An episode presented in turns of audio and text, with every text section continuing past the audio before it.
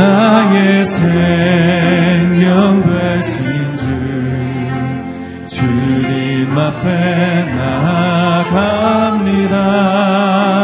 주의 흘린 보혈로 함께 하사 받아주소서. 날마다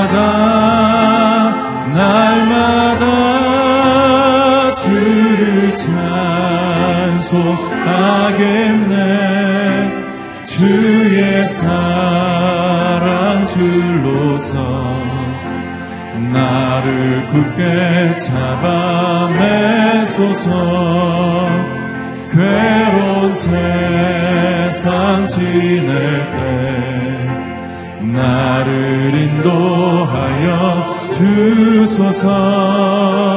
주를 믿고 나가면 나의 길을 잃지 않겠네. 날마다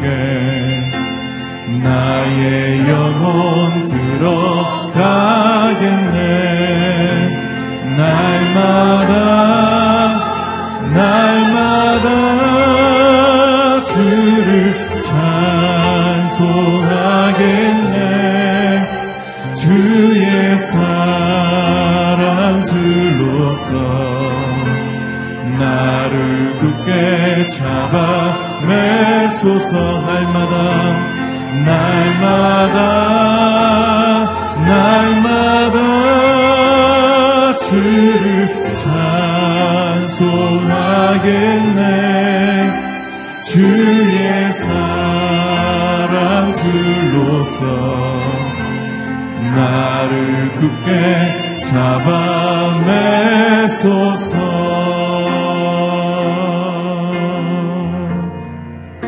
약할 때 강함 되시는 약할 때 강함 되시는 나의 보배가 되신 주 주 나의 모든 것.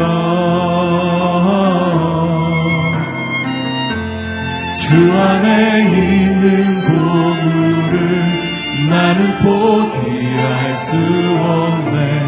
주 나의 모든 것. 예수 어린 양 예수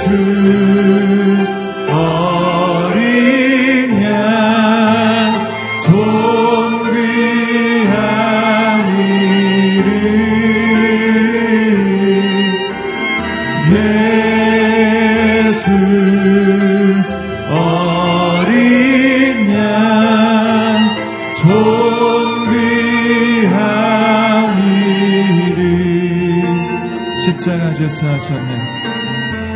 십자가 죄사하셨네. 주님의 이름 찬양해. 주 나의 모든 것.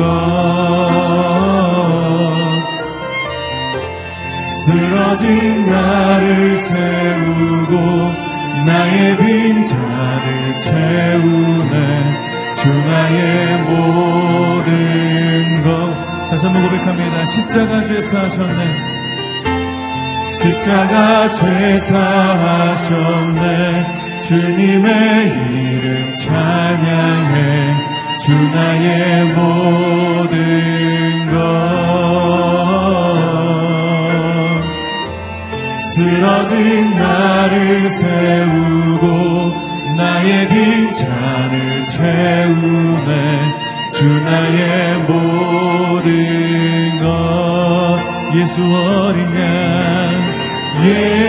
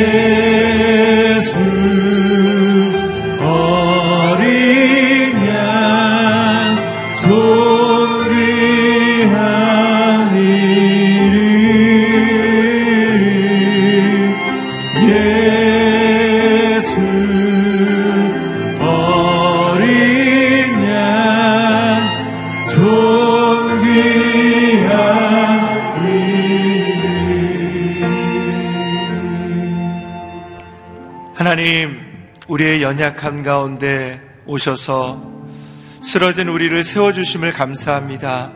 부족한 우리를 강하게 하여 주심을 감사합니다. 앞을 보지 못한 우리에게 하나님의 길을 보여주심을 감사합니다. 하나님 오늘도 주의 말씀을 통해 우리에게 길을 허락하여 주십시오. 우리의 손을 붙들어 주시길 원합니다. 하나님 오늘도 말씀을 통해 우리의 삶 가운데 주의 강건함을 경험하는 시간이 되게 하여 주시옵소서. 오늘 예배 가운데 주의 말씀을 통해 우리에게 함께 달라라고 우리 같이 주님께 기도하며 나가겠습니다. 아버지 하나님 감사합니다. 하나님 오늘도 우리에게 주의 은혜를 허락하여 주심을 감사합니다. 연약한 우리에게 강함을 허락하여 주시며 하나님 알기를 모르는 우리에게 길을 허락하여 주심을 감사합니다. 하나님 주를 따라가길 원합니다. 하나님 우리의 삶 가운데 주님을 따라가는 인생이 되길 원합니다. 성령의 하나님 오늘도 우리에게 말씀하여 주십시오. 성령의 하나님 우리의 손을 붙들어 주시길 원합니다. 아버지 하나님 우리의 인생 가운데 주님을 따라가는 인생, 주님을 따라가며 하나님의 길을 따라가는 인생이 되게 하여 주시옵소서. 우리의 영혼을 만족케 하신 하나님, 오늘도 주의 말씀을 통하여 우리에게 먹여 주시고 입혀 주시고 하나님 우리에게 주의 생수를 허락하여 주시길 원합니다. 하나님 주의 말씀을 통해 살기를 원합니다. 하나님 오늘 주시는 말씀 가운데 은혜 더해 주시되 우리 목사님 가운데 은혜 더해 주셔서 말씀을 통해 우리에게 전해 주실 때 강건케 하여 주시며 오직 주의 말씀만을 증거케 하여 주시길 원합니다. 하나님께서 오늘 이 시간 가운데 기도의 문을 열어주셔서 하나님 기도의 문을 통해 우리에게 주를 보게 하여 주시며 주의 음성을 듣는 시간이 되게 하여 주시옵소서.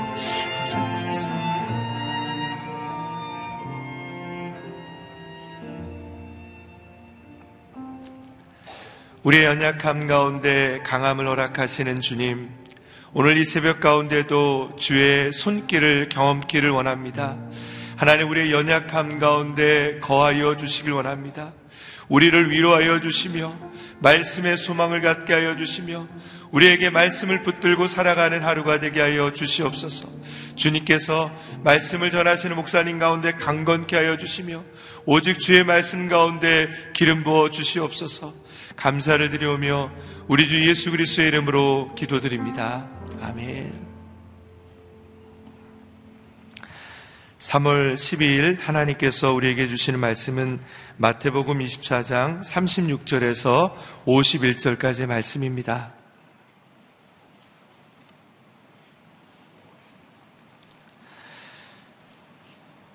마태복음 24장 36절에서 51절까지 말씀을 저와 여러분이 한 절씩 교독하겠습니다.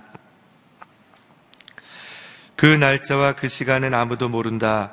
하늘의 천사들도 모르고 아들도 모른다. 오직 아버지만 아신다. 노아의 때 그러했던 것처럼 인자가 오는 것도 그러할 것이다. 홍수가 나기 전 사람들은 노아가 방주에 들어가던 그날까지도 먹고 마시고 장가가고 시집 가고 하다가 홍수가 나서 그들을 모두 쓸어 갈 때까지 무슨 일이 일어나고 있는지 전혀 알지 못했다. 인자가 올 때도 그와 같을 것이다. 두 사람이 들어있다가 한 명은 취해질 것이고 다른 한 명은 남겨질 것이며 한 명은 취해질 것이고 다른 한 명은 남겨질 것이다. 그러므로 너희는 깨어 있으라 너희 주께서 어느 날에 오실지 알 수 없기 때문이다. 그리고 이것을 명심하라. 만약 한밤에 도둑이 몇 시에 올 줄 알았더라면 집주인이 깨어 있다가 도둑이 들어오지 못하게 했을 것이다. 그러므로 너희도 준비하고 있어야 한다. 생각지도 않은 시간에 인자가 올 것이기 때문이다. 누가 신실하고 지혜로운 종이겠느냐? 주인이 그의 집 사람들을 맡기고 제때 양식을 나눠줄 사람이 누구겠느냐? 주인이 돌아와서 볼 때 주인이 시킨 대로 일을 하고 있는 그 종은 복이 있을 것이다. 주인은 그 종에게 자기 모든 재산을 맡길 것이다. 그러나 그 종이 약한 마음을 품고 생각하기를 내 주인이 아직 멀리 있다라고 하며 함께 일하는 다른 종들을 때리고 술 좋아하는 친구들과 함께 얼려 먹고 마신다면 종이 미처 생각지도 못한 날에 그리고 알지도 못한 시간에 그 종의 주인이 돌아와 그 종을 처벌하고 위선자들과 함께 가두리니 그들은 거기서 슬피 울며 이를 갈 것이다. 아멘. 충성되고 지혜롭게 오늘을 그날처럼 이라는 제목으로 이기훈 목사님께서 말씀 선포해 주시겠습니다. 할렐루야. 이 새벽에 기도하러 나오신 여러분을 주의 이름으로 축복합니다. 믿음으로 선포하겠습니다. 능력받는 새벽 기도, 응답받는 새벽 기도, 성령을 체험하는 새벽 기도, 하나님의 음성을 듣는 새벽 기도. 아멘. 또 한 주일을 하나님의 음성을 들으며 여러분이 오셨습니다. 이 기도회를 위해서 애써 주시는 안내하시는 종들 축복합니다. 또 어, 반주 어, 챔버 하시는 분들 또 찬양하시는 분들을 축복합니다. 이 새벽에 섬김에 저는 어려서부터 교회 안에서 자라서 그런지 이 새벽 기도 열심히 섬기는 분들이나 하는 분들 보면 그 자녀들이 다 하나님의 은혜 아래 사는 걸 봐요. 아, 여러분에게 그러한 축복이 있기를 바랍니다. 자, 예수님께서 마지막 때에 일어나게 될 일들을 이 마태복음 24장에서 계속 말씀을 하시고 이제 마무리하는 내용을 어, 저희가 보았습니다. 마지막 때, 재림 때는 언제냐? 이 때를 그 묻는 또 때를 가지고 이, 사기치는 이단들. 어, 그래서 자기들이 뭐 몇 년도에 예수님 오신다. 심지어 어떤 이단은 카메라까지 대동해 놓고 주님 오시는 걸 촬영한다고 이런 웃지 못할 쇼를 하는 이단들이 굉장히 많죠. 가만히 보면 우리 신앙생활에 있어서 정말 중요한 요소들의 이단이 나와요. 구원과 관련돼서 우리 구원이 제일 중요하잖아요. 뭐 이단이 나오죠. 재림 이단이 나오죠. 그 하여튼 우리가 분명한 사실 이단이인지 아닌지를 알 수 있는 분명한 사실 36절 보십시오. 재림과 관련된 이단 시작 그 날짜와 그 시각은 아무도 모른다. 하늘의 천사들도 모르고 아들도 모른다. 오직 아버지만 아신다. 그 첫째 줄에다 줄을 치세요. 그 날짜와 그 시각은 아무도 모른다. 언제 주님이 오신다. 하여튼 무조건 다 이단이다. 아무도 모른다. 근데 이제 우리가 오늘 아침에 한 가지 생각할 것은 주님의 재림의 가능성과 내가 죽을 가능성 어떤 게 더 가능성이 높을까요? 주님이 이 땅에 오실 가능성보다 내가 그분께로 갈 가능성이 훨씬 높다는 거죠. 따라서 아, 이 사실을 분명히 우리가 인식하고 있다면 어떻게 살아야 하느냐? 어떻게 살아야 하느냐? 42절을 가겠습니다. 시작. 그러므로 너희는 깨어 있으라. 너희 주께서 어느 날에 오실지 알 수 없기 때문이다. 깨어 있어라. 거다 줄을 치세요. 너희는 깨어 있어라. 주님이 오시든 내가 주님께로 먼저 가든 이걸 마지막 때라고 한다면 그때는 아무도 모른다는 거죠. 그러므로 우리가 해야 할 첫 번째 일은 깨어 있으라.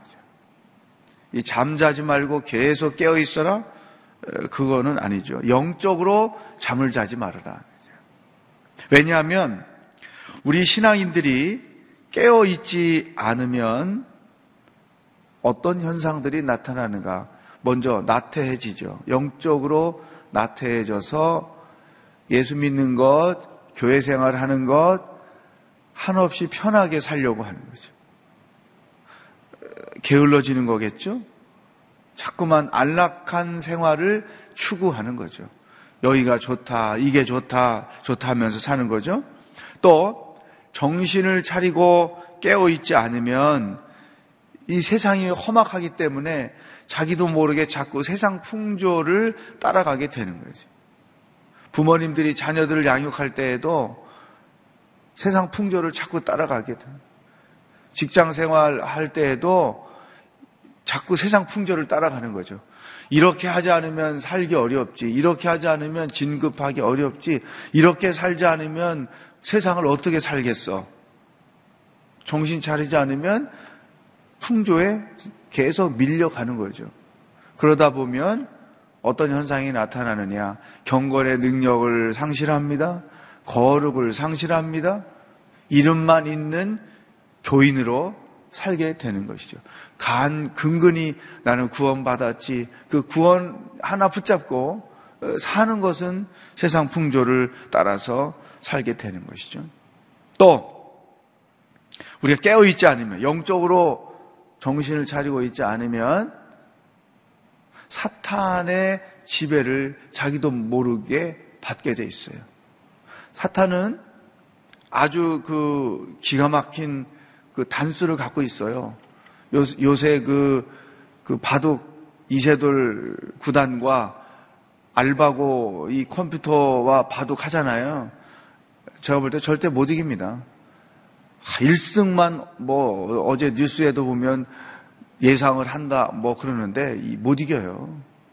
사람의 지능 10만 개의 수를 가지고 컴퓨터가 접근하고 있는데 그걸 어떻게 이겨요? 제가 볼 때는 1승도 못 한다고 그냥 생각해요. 그러면서 사탄이 생각이 나는 거죠. 우리보다 뛰어나서 정말 똑바로 정신 차리고 살지 않으면 그 수를 이겨내기가 쉽지 않다. 정신을 차리고 믿음 생활을 해도 감당하기 쉽지 않은 게 사탄인데 정신을 놓고 신앙생활을 하면 어, 가다 보면 속았지 하고 멸망으로 가고 속았지 그러고 타락하게 만들고 사탄이 우리들에게 좋은 거를 줬다는 얘기 한 번도 못 들어봤어요. 다 부끄럽게 만들고 어리석게 만들고 무능하게 만들고 그러니까 정신을 안 차리고 살면 정말 사탄의 짓배를 받을 수가 있다. 또 한 가지 왜 정신 차리고 살아야 되는가 하면 정신 안 차리고 살면 어느 날 자기 중심으로 인생을 살게 되고 자기 거에 취해서 이기적으로 살게 돼 있고 하나님 믿는데 하나님 중심으로 안 살게 돼 있어요. 믿음 생활이 사실은 쉽지 않은 거예요. 우리가 예수님을 믿고 살기로 작정한 때부터 그리스도인의 삶은 철로 역정이다. 끝없이 뒤에서 무언가 우리를 잡아다니는 그 세상 사탄의 역사들이 있다는 것이죠.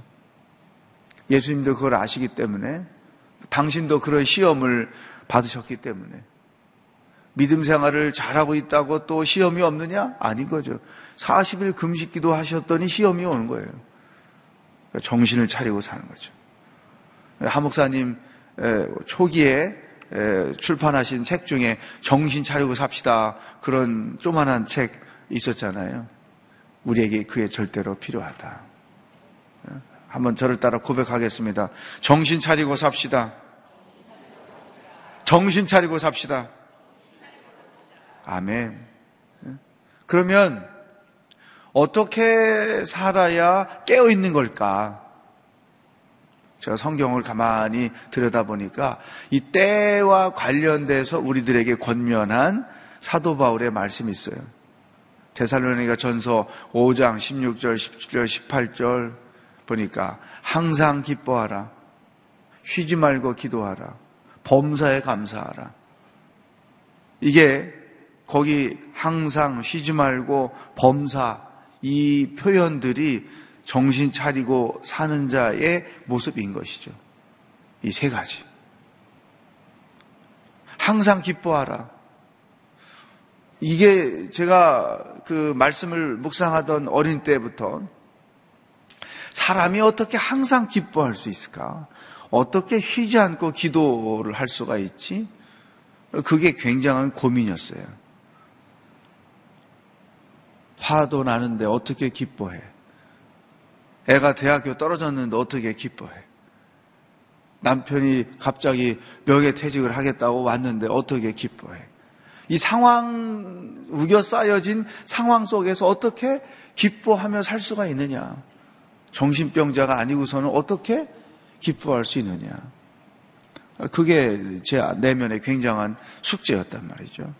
근데 나이를 먹고 믿음이, 믿음 생활이 더 어, 깊어지면서 항상 기뻐하며 살 수 있는 비결을 체득한 거죠. 이미 여러분도 그것을 경험하고 살 수 있는 거죠. 사도 바울이 주 안에서 기뻐하라. 빌립보 성도들에게 기뻐하라. 다시 말하노니 주 안에서 기뻐하라. 그 말씀을 묵상하다가 깨닫게 된 거죠. 주님과 함께 함으로 주님께로부터 오는 그 기쁨. 주님이 나의 기쁨이 되지 않으면 세상의 환경이나 조건들은 내 삶의 기쁨이 되기가 어렵다. 이 주님과 함, 주님이 나의 기쁨입니다. 예수님으로 인하여 내 삶에 기쁨이 있습니다. 이 하나님의 은혜를 경험하지 않으면 이 기쁨이라는 게 없더라고요.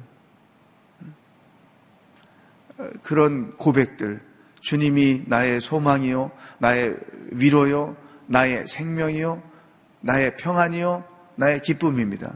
그런 표현들이 정말 깊은 체험을 통해서 나오는 거죠. 항상 어떻게 기뻐하며 살 수 있을까? 주님을 기뻐함으로. 주님이 내 기쁨이 됨으로 항상 깨어 있을 수 있다. 한번 따라하겠습니다. 주님이 나의 기쁨입니다. 주님이 나의 기쁨입니다. 아멘. 어떤 어려운 일이 벌어져도 주님, 그 주님이라고 부르는 그 한마디 안에 그 내면에 깊이가 있는 그런 외침이라는 거 있잖아요. 주님.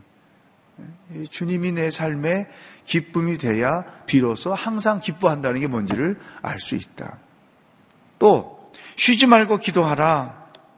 이것은 어떤 의도를 담고 있는가 하면 하나님이 우리와 지속적으로 교통하고 있기를 원한다.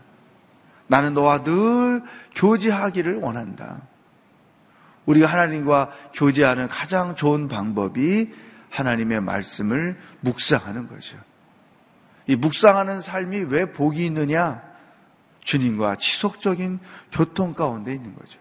말씀이 있고, 거기에 기도가 있고, 그러니까 매일 말씀을 묵상하면서 사는 사람들, 이 말씀을 묵상한다는 말 속에는 성경 말씀을 어, 묵상하는 것, 또 기도하는 것, 또 그 묵상한 말씀을 따라 그날 하루를 사는 것을 다 포함해서 하는 거죠. 성경만 읽고 깨닫고 많은 그것을 묵상하는 삶이라고 이야기하지 않죠.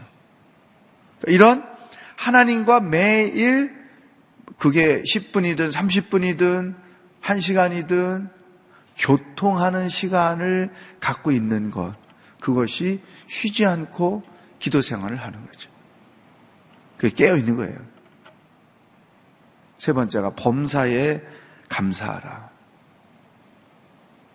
하나님 앞에 감사의 고백을 늘 하면서 사는 것. 왜냐하면 잘 보세요. 하나님의 은혜를 체험하게 돼서 그분이 내 삶의 기쁨이라는 알게 되고 그리고 그 다음에 그분과 묵상하는 삶을 통해 교통을 하면서 살게 되면 비로소 범사에 감사할 줄 알게 돼요. 이 앞에 거 두 개 떼어놓고 맨 끝에 범사에 감사가 생겨날 수가 없어요. 이 세 가지가 가만히 제가 보니까 함께 있는 거예요. 항상 기뻐할 줄 아는 자가 쉬지 않고 기도할 줄 알고 쉬지 않고 하나님과 교통할 줄 아는 자가 범사 모든 일에 감사할 줄 알게 되는 거죠. 범사의 감사를 어떻게 내가 하고 있느냐? 특히 교회를 섬길 때요. 내가 교회에서 봉사를 하는데 이거 왜 하지? 하나님의 영광을 위해서? 물론 하나님의 영광이라는 그, 그, 어, 이면 속에 또 자기 욕심, 자기 명예 막 이런 것도 있고 그런 거 있잖아요. 자기 드러냄, 자기 성취 뭐 이런 것도 있고 그러잖아요. 근데 범사에 감사하는 사람은 어떤 태도로 교회를 섬기느냐? 하나님께 대한 감사의 표시로 교회를 섬기는 거죠. 감사의 표시로 하나님의 일을 하는 거예요. 다른 이유 없어요. 왜 이렇게 이른 새벽에 와서 챔버도 하고 싱어도 하고 안내도 하고 이분들에게 물어보면 그렇게 대답할 거예요. 받은 은혜가 너무 감사해서 하나님 앞에 나와 감사를 표현하는 거죠. 삶에 대한 태도가 섬기는 태도가 근본적으로 다를 수밖에 없다. 자, 우리는 어, 내가 주님께 불려갈 확률이 훨씬 높기 때문에 첫 번째 깨어 있는 신앙인이 되어야 한다. 그래서 여러분들이 언제 주님이 너 이제는 천국으로 와라 어, 그렇게 불, 불, 부르셔도 주저하지 않고 아멘 하고 가는 건데 이왕이면 내가 믿음 생활을 제일 잘하고 있을 때 하나님께 불려갔으면 좋겠다. 내가 주님을 위하여 정말 충성하고 있을 때 주님께 불려갔으면 좋겠다. 내가 이 우리 어머니 아버지 기도 제목이었는데 옛날에 살아계실 때 기도하다가 목사님이셨으니까 강단에 엎드려 기도하다가 불려갔으면 좋겠다. 그게 어, 두네 분이 하던 기도 제목이었어요. 근데 제가 이걸 이제 아, 그 다른 분에게서 이걸 봤는데 시드니에서 어떤 집회가 열렸는데 그 뜨겁게 기도하던 중에 연세 많으신 권사님이 세상을 떠나셨어요. 그러니까 어 다 뭐 엎드려 기도하고 막 소리쳐 기도하고 하니까 다 자기 모양대로 기도하는 것으로 알고 있었는데 보니까 어, 한 분이 엎드려 가지고 꼼짝도 안 하고 계신 거죠. 알고 봤더니 그 하여튼 세상을 떠나셨어요. 기도회 하는데. 이제 외국 우리나라도 뭐 그런 법이 있겠지만 외국에서 이게 법적으로 따지면 복잡한 거예요. 그 신고된 예를 들어 200명 모인다고 해놓고 500명 들어갔다. 이것도 불법이에요. 여러분 이 의자 있잖아요. 의자도 그 이렇게 한국식으로 장의자 그런 것도 제한돼 있고요. 그다음에 이런 우리처럼 이런 옆에 고, 거리 하는 거 있잖아요. 이 의자도 옆에 의자들이 다 함께 걸려 있어야 돼요. 따로따로 떨어져 있으면 이것도 불법이에요. 그리고 사람이 어떤 이상 현상이 있을 때 앰뷸런스를 불렀냐 안 불렀냐 뭐 이 법적으로 따지면 이게 복잡해지는 거예요. 근데 그 자녀들이 은혜롭게 모든 걸 다 넘긴 거예요. 왜? 그 어머니의 평상시 기도가 내가 기도하다가 천국 가면 좋겠다. 이게 제목이었어요. 그러니 이 얼마나 그 권사님은 행복한 분이겠어요. 기도하다가 부름을 받았으니 주님 내가 믿음을 가장 올바르게 가지고 생활을 하다가 주님께 부름받으면 좋겠습니다. 이게 우리의 또 한 가지 기도 제목이 되겠죠. 자, 어쨌든 언제 부름받을지 모르기 때문에 우리가 이 재림신앙을 가진 사람으로서 첫 번째 가져야 될 태도가 깨어 있어라. 두 번째, 44절. 우리에게 또 권면하는 말씀이 있습니다. 시작. 그러므로 너희도 준비하고 있어야 한다. 생각지도 않은 시간에 인자가 올 것이기 때문이다. 아멘. 줄을 치세요. 너희도 준비하고 있어야 한다. 재림신앙을 가진 사람들은 언제 주님께 불려갈지 모르지만 준비하고 있다. 그뭘 준비하고 있느냐? 46절에 이것을 설명해 주고 있어요. 시작. 주인이 돌아와서 볼 때 주인이 시킨 대로 일을 하고 있는 그 종은 복이 있을 것이다. 준비되어 있는 종. 그 다음에 48절부터 51절까지는 준비되지 못하고 있는 종. 48절 보세요. 시작. 그러나 그 종이 악한 마음을 품고 생각하기를 내 주인은 아직 멀리 있다라고 하며 아직 멀었으니까 그때 가서 준비하지 뭐. 그리고 마음 놓고 놀고 놀고 하는 거죠. 불법을 행하고 하는 것이죠. 준비가 필요하다. 그 뭐 어떤 준비가 필요한가? 어, 주님께서 우리에게 맡기신 일들을 내가 어떻게 감당하고 있는가? 이 비유대로 하면 어, 주인이 종에게 시킨 일이 있어요. 근데 주인이 왔더니 이 종이 시킨 일을 잘 감당하고 있어요. 또 감당했어요.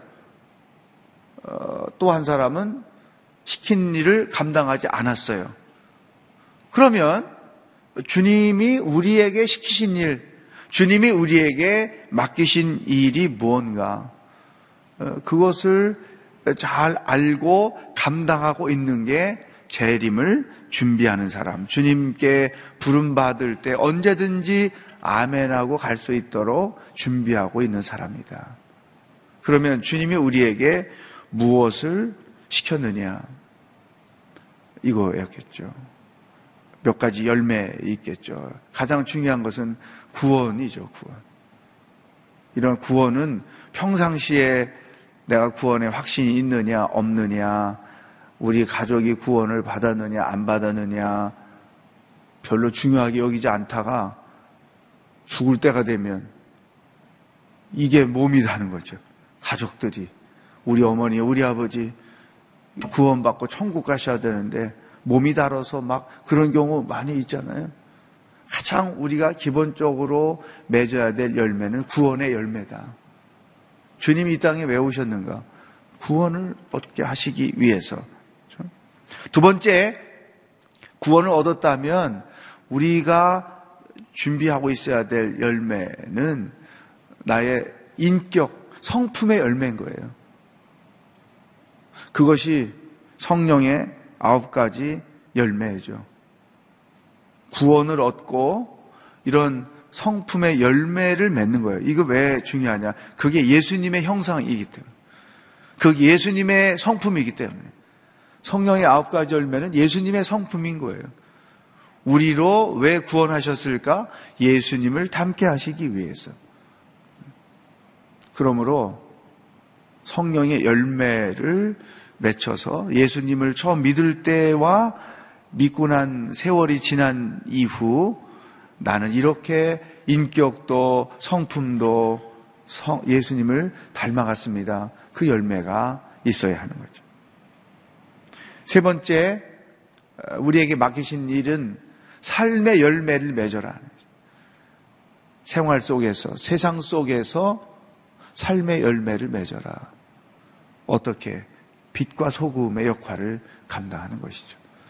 친척들 모였을 때도 그렇고, 형제들 모였을 때도 그렇고, 순모임 할 때도 그렇고, 교회 사역 모임 할 때도 그렇고, 또 교회 밖에 가서 무슨 직장 생활 할 때도 그렇고, 하다 못해 학부형 모임에 가서도 그렇고, 그 반상회 요새도 하나요? 반상회 모임에 가서도 그렇고, 하여튼 그리스도인으로서 내가 있는 곳, 그 어느 곳에서든 우리는 빛과 소금의 역할을 해야 되는 거죠.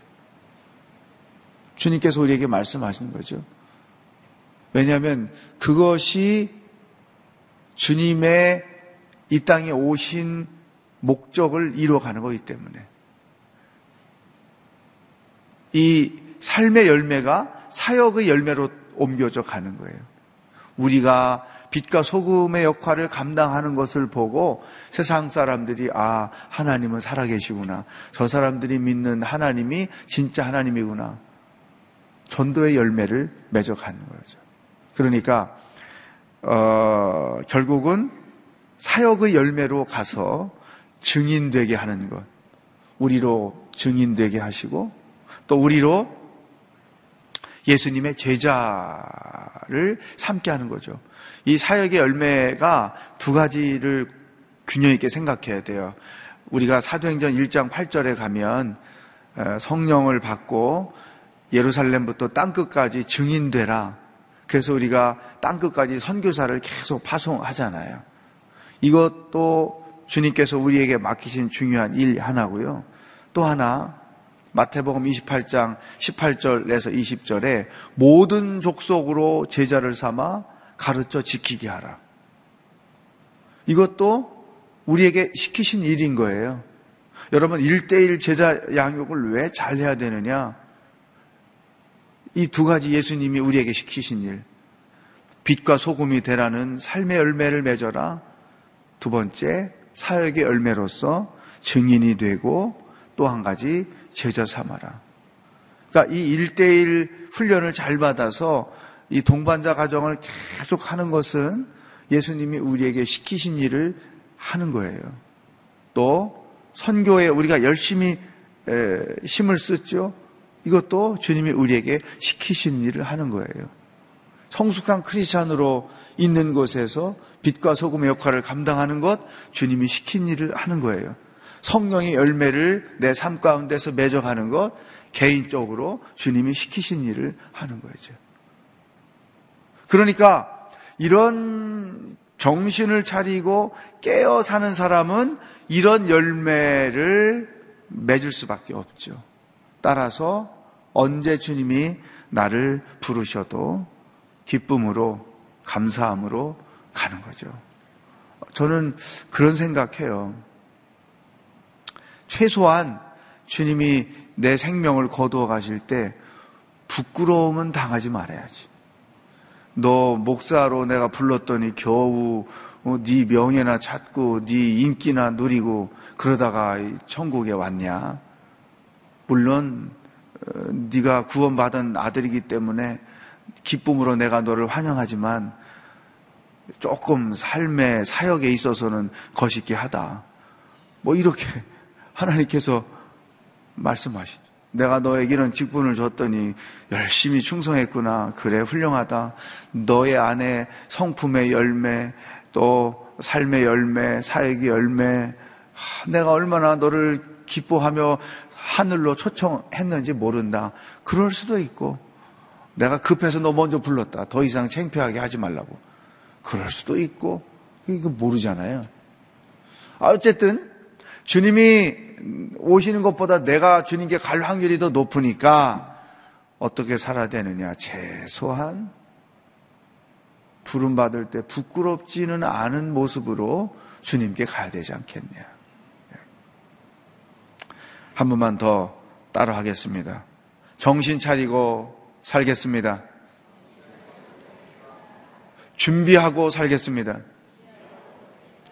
아멘. 오늘 이후부터 우리의 삶은 깨어있는 삶이요. 준비하는 삶이 되기를 주의 이름으로 축복합니다. 기도하겠습니다. 이 시간에 주신 말씀을 가지고 결단하며 고백하며 기도하면 좋겠습니다. 주님, 내가 언제 주님께 부름을 받아도 부끄럽지 않을 종으로 살기를 원합니다. 믿음이 가장 좋을 때 부름받기를 원합니다. 주님이 맡기신 일을 충성스럽게 감당하다가 부름받기를 원합니다. 내 삶에 주님께 보여드릴 많은 열매가 있기를 원합니다. 이제부터 내 삶을 재림신앙인의 삶으로 조정하여 주시옵소서. 결단하며 다 같이 기도하겠습니다. 하나님 아버지, 감사합니다.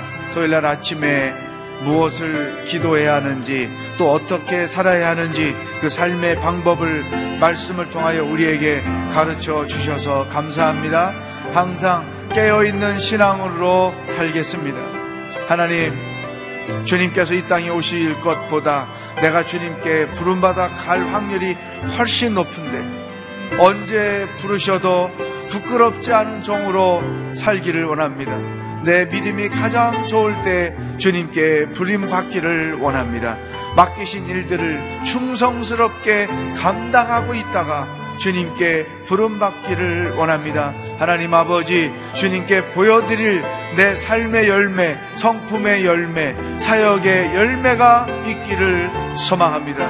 하루를 살아도 그냥 살지 말게 하시고, 정신을 차리고 깨어 있어 주님 시키신 일들을 믿음으로 잘 감당하다가 하나님 앞에 영광을 올려드리는 마지막 인생이 될 수 있도록 한분한 분의 기도를 들어주시고 삶을 축복하시고 삶을 날마다 새롭게 하여 주시옵소서. 아버지 하나님 깨어있는 사람으로 정신 차리고 사는 자가 되게 하시고 주님의 은혜로 인하여 주님이 나의 기쁨이 되므로 항상 기뻐하며 쉬지 않고 주님과 교통하며 모든 일들을 아버지 앞에 감사로 고백하며 나아가는 성숙한 신앙인의 삶이 될 수 있도록 성령 하나님 주장하여 주시옵소서 할렐루야 하나님 아버지 지난 한 주일 동안도 저희들의 기도를 들어주셔서 감사합니다.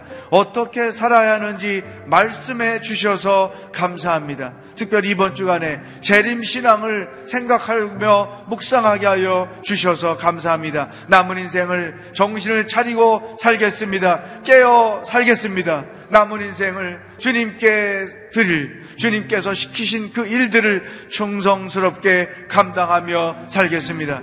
어, 언제 주님이 나를 부르셔도 기뻐하며 아멘으로 화답하며 나가기를 소망합니다. 주님, 우리 믿음이 가장 좋을 때 주님께 부름받기를 원합니다. 기도하다가 주님께 부름받기를 원합니다. 맡기신 일을 충성스럽게 감당하다가 부름받기를 원합니다. 언제 부르셔도 부끄러울 게 없는 종으로 살도록 남은 인생을 주장하여 주시옵소서. 예수 그리스도의 은혜와 하나님 아버지의 사랑과 성령의 교통하심이 재림 신앙을 다시 회복하고 깨어 살고 준비하며 살기로 작정하는 기도하는 모든 자들 머리 위에 복음을 들고 했으며 수고하시는 선교사님들 머리 위에 영원히 함께 하시길 축원하옵나이다. 아멘.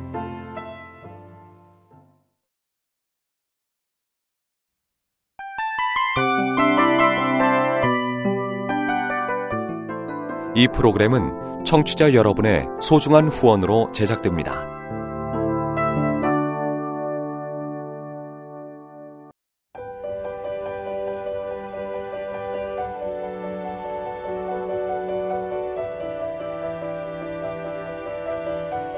세상에는 수많은 교회들이 있지만 더 깊이 있는 말씀 강해를 찾기 위해 크기로만 교회를 선정하지 않습니다. 보다 좋은 영적 콘텐츠를 더 많이 나누기 위해 방송비를 받지 않습니다. 1년 365일 복음만 전하고 싶어서 우리는 광고를 하지 않습니다. 온누리의 복음을 땅끝까지 CGN TV와 함께 땅끝 성교사가 되주세요